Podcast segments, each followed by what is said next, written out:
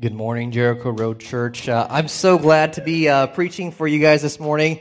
My name is Pastor Jason, and normally I would be doing that video section you guys saw earlier that Pastor Sam did, but we decided to switch roles this week. Uh, I am so excited to be here this morning. Um, I know normally Pastor Sam leads us in our shout, but can, I, I feel like I can do it this week, right? What do we do? Love God and love others. And what do we say? I love God and I love you. Amen. It's, it's such a blessing to be able to say that out loud to you guys here at this church. Now, this past week, our daughter had her 18th month checkup.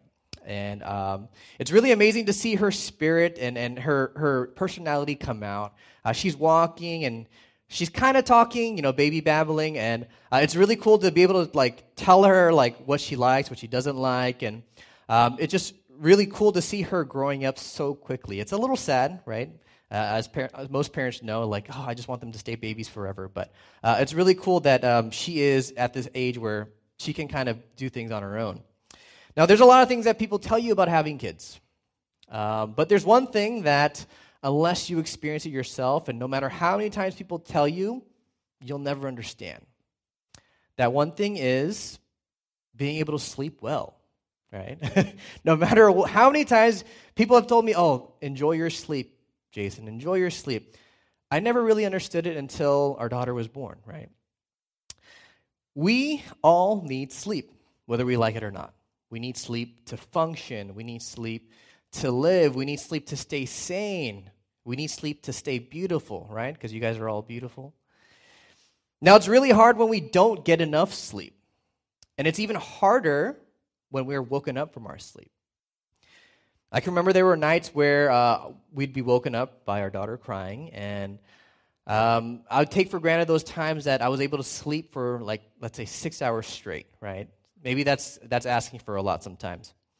But you see, in those moments of of being woken up, there's feelings of frustration, of uh, like fatigue. Right? You're just so tired, and you know, I just thought to myself, is this ever going to end? And eventually it does. Right? Eventually it does. But uh, you realize as you're holding, I, I realized that I was holding my daughter and I was feeding her, and even though I was falling asleep, caring for her was so much more important than me not being able to sleep well. I think our lives are a bit like this too sometimes. Uh, things get turned upside down, things get disrupted, and, and unexpected things happen. And we regret or we take for granted the things uh, uh how they were before, right? But you see, God disrupts our lives for a purpose when His plan is greater than what we expect or even plan. But it's up to our heart conditions to be able to embrace the disruption that God has for our lives and to view it as a blessing instead of, you know, something that's just in the way.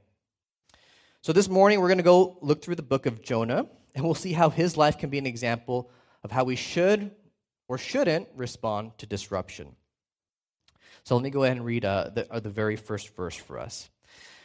The word of the Lord came to Jonah, son of Amittai Go to the great city of Nineveh and preach against it, because its wickedness has come up before me.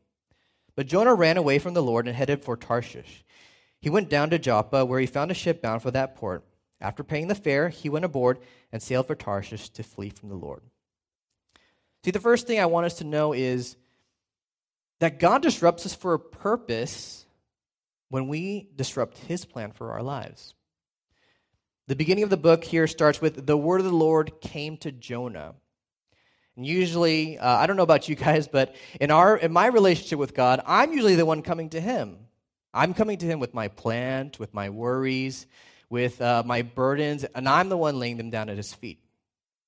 But we see here that God came to Jonah with His plan. God came to Jonah with something that He needed from Him. God had called Jonah and viewed Jonah to be righteous enough to be a messenger of his word. He viewed Jonah to be righteous enough to be an authority against the wickedness. He viewed him to be righteous enough and, and good enough to preach to the Ninevites. but God had a mission for Jonah, but this got in the way of what Jonah wanted for his life. See, Jonah disrupted God's plan for the people of Nineveh and instead he went and followed his own plan for his own life. So, my wife is here right now, but uh, my wife and I, uh, we're coming up on our five year anniversary. I know that's, that's, that's, uh, that's really not, nothing compared to some of our more seasoned couples here, but you know, it's, it's five years, so five years is five years.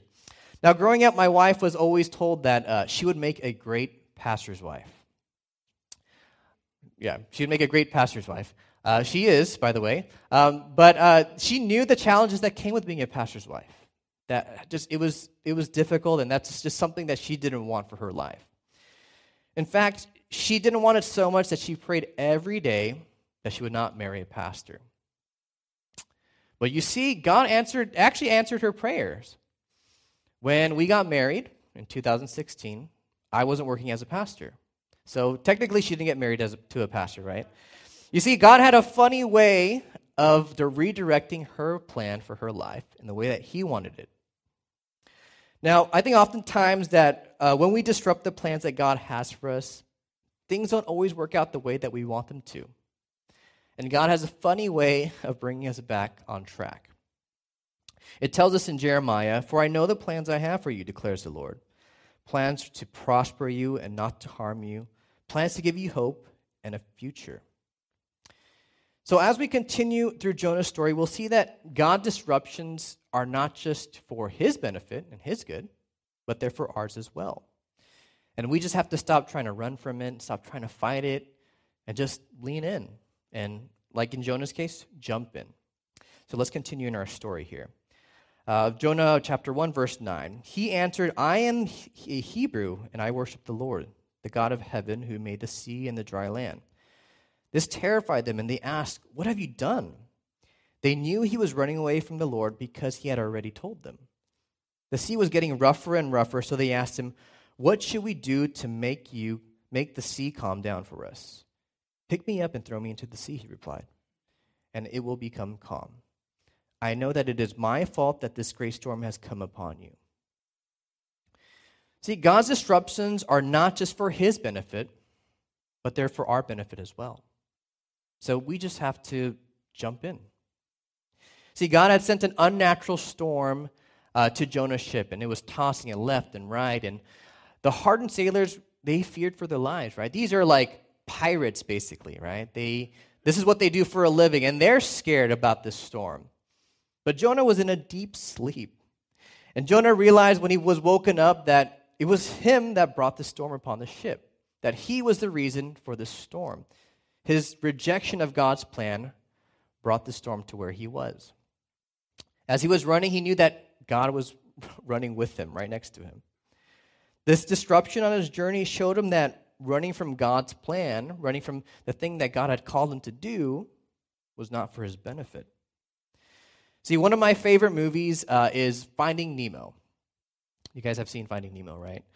Um, now, there's a point in the movie where Marlin, the dad, and Dory, his friend, get, they get stuck inside of a whale.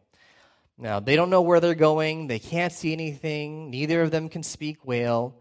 And Marlin thinks he's going to die, right? Um, the, the whale looks like it's about to swallow them. It, its tongue goes up like this, and it tells them to let go, that it's time to let go. And uh, Dory says, okay, and she lets go. But then Marlin is so scared that he just, he just hangs on. He just holds on to her. And then he realizes that this disruption on this journey to find his son, to find Nemo, is actually for his benefit. That him letting go is actually helping this process. That he also needs to let go and let his son be his son, right? So he lets go, and the whale takes him to where their, their son is and to, to where Nemo is. So, and they end up finding Nemo, and they live happily ever after. Right? Now, you see, Jonah had acknowledged that he had messed up and that God really wanted him to go to Nineveh. He was able to recognize that going down this path wasn't good for him, that he had to let go and let God. So he decided to jump into the ocean and to, conti- and to follow what God had called him to do. Now, oftentimes, like Marlin and Jonah, we view the disruptions that God places in our lives as maybe roadblocks or blockades or things that are just getting in the way of where we want to go or what we want to do. We question, we fight, we wonder is this ever going to end? Is this ever going to go back to the way that things should be or we want them to be? But the thing is, these disruptions are actually meant to benefit us, right? In the case of Jonah, he realized, okay, this is what God wants me to do. And in Marlin's case, he realized, okay, I need to let go and let my son be my son. Let my son be a kid and let him have fun. Don't crush his spirit, right? Um, it tells us in Romans, and we know that in all things, God works for the good of those who love him, who have been called according to his purpose. And in Proverbs, it tells us, trust in the Lord with all your heart, and lean not, on your own understanding. In all your ways, submit to him, and he will make your paths straight. See, Jonah finally realized that uh, the call to preach to the people of Nineveh was not just for God's good, but it was for his good too. That he had to let go of his ambitions, he had to let go of his dreams, whatever he wanted to do, and to just buy in to what God wanted, and to just jump in to what God wanted. But when he arrived at Nineveh to preach to the Ninevites, to call them to repentance, Jonah had an unexpected reaction when they actually listened. So let's go ahead and continue in our story here in Jonah chapter 4. But to Jonah, this seemed very wrong. He became angry. He prayed to the Lord, Isn't this what I said, Lord, when I was still at home? That is what I tried to forestall by fleeing from Tarshish to Tarshish. I knew that you are a gracious and compassionate God, slow to anger and abounding in love, a God who relents from sending calamity. Now, Lord, take my life away, for it is better for me to die than to live. But the Lord replied, Is it right for you to be angry? You see, just like Jonah in our story, when we're disrupted by what God does, sometimes our heart conditions are not in the right place. See, Jonah was upset that the Ninevites believed, that they listened, and that they repented, and that they believed in God. That doesn't sound right, does it? I mean, 100 and, it tells us 120,000 people came to believe in God. He was angry that God showed his grace and compassion and his mercy upon these people. He thought that he knew God so much better than God knew himself that he told him, I knew you were going to do this anyways. He was so angry that he wanted to end his life. Now, if I were to give Jonah a grade on his heart condition, I would give him a an F. No correction, F minus, an F minus. Come on, guys, 120,000 people just, and we're just counting men here, probably a lot more with women and children. This entire city came to believe in God. They turned from their wicked ways. They, they tore their clothes off. They wore sacks. They, they were humbled before the Lord. They were saved from destruction. And yet Jonah could care less about that. His heart condition didn't allow him to see that the Ninevites and, and their lives were just as important to God as he was. And instead of rejoicing and, and celebrating, he became angry and very displeased with God. So much so that he wanted God to end his life. Now, if I could summarize uh, disrupted for a purpose in one word, it would be 2020. Ooh, was that a bad word? I'm sorry, didn't mean to say that. 2020. What a year of disruption 2020 was. Uh, when I came to Jericho Road Church in 2020, I was so excited for where the Lord had placed our family. And I was really excited to serve in the children's ministry. Um, I had all these ideas and plans for new programs, and I was really get, excited to get to know the kids and, and the families and just to be a part of this, this different church, right? But um, COVID happened. And in one week, we went from meeting in person and things were normal, and we just had to wash our hands like we normally do, to scrambling to get our services online. I think every church in America was struggling with the same thing. Now, um, it felt like before I could even start, before I could even get started, before I could even plant my feet at this church, it was like, oh, you have to take a step back. You got to stop. We can't see anybody. You can't meet anybody. And it was really difficult. You know, the, those first couple of months were, uh, I'm sure you can talk to Pastor Sam and, and Pastor Trevor and uh, even Pastor Jimmy. They were difficult. We had no idea what we were doing. It was such an unprecedented time for us And uh, it was uh, the, the disruption that none of us expected. Now, putting the videos together every week, I thought to myself, am I doing enough? I thought to myself, are people even watching this? I thought to myself, are, is, this, is this working?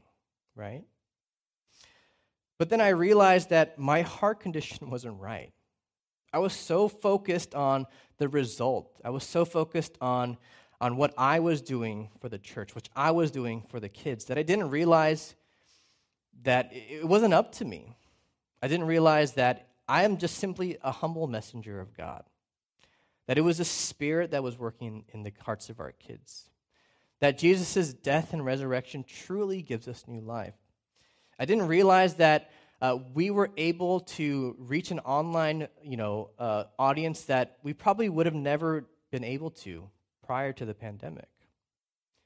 It's amazing that we can worship the living God in our homes right now, and that we can worship with people all over the world right here, right now with us. Now, having to minister really helped me see that, you know, my job wasn't as important as I thought it was. It helped me bring, uh, bring comfort to myself knowing that, you know, it wasn't really up to me, that I just had to give it to God and, and let Him do the work. Now, as I look back on this year of disruption, of, of being at home, of 2020, I see supernatural growth in our church.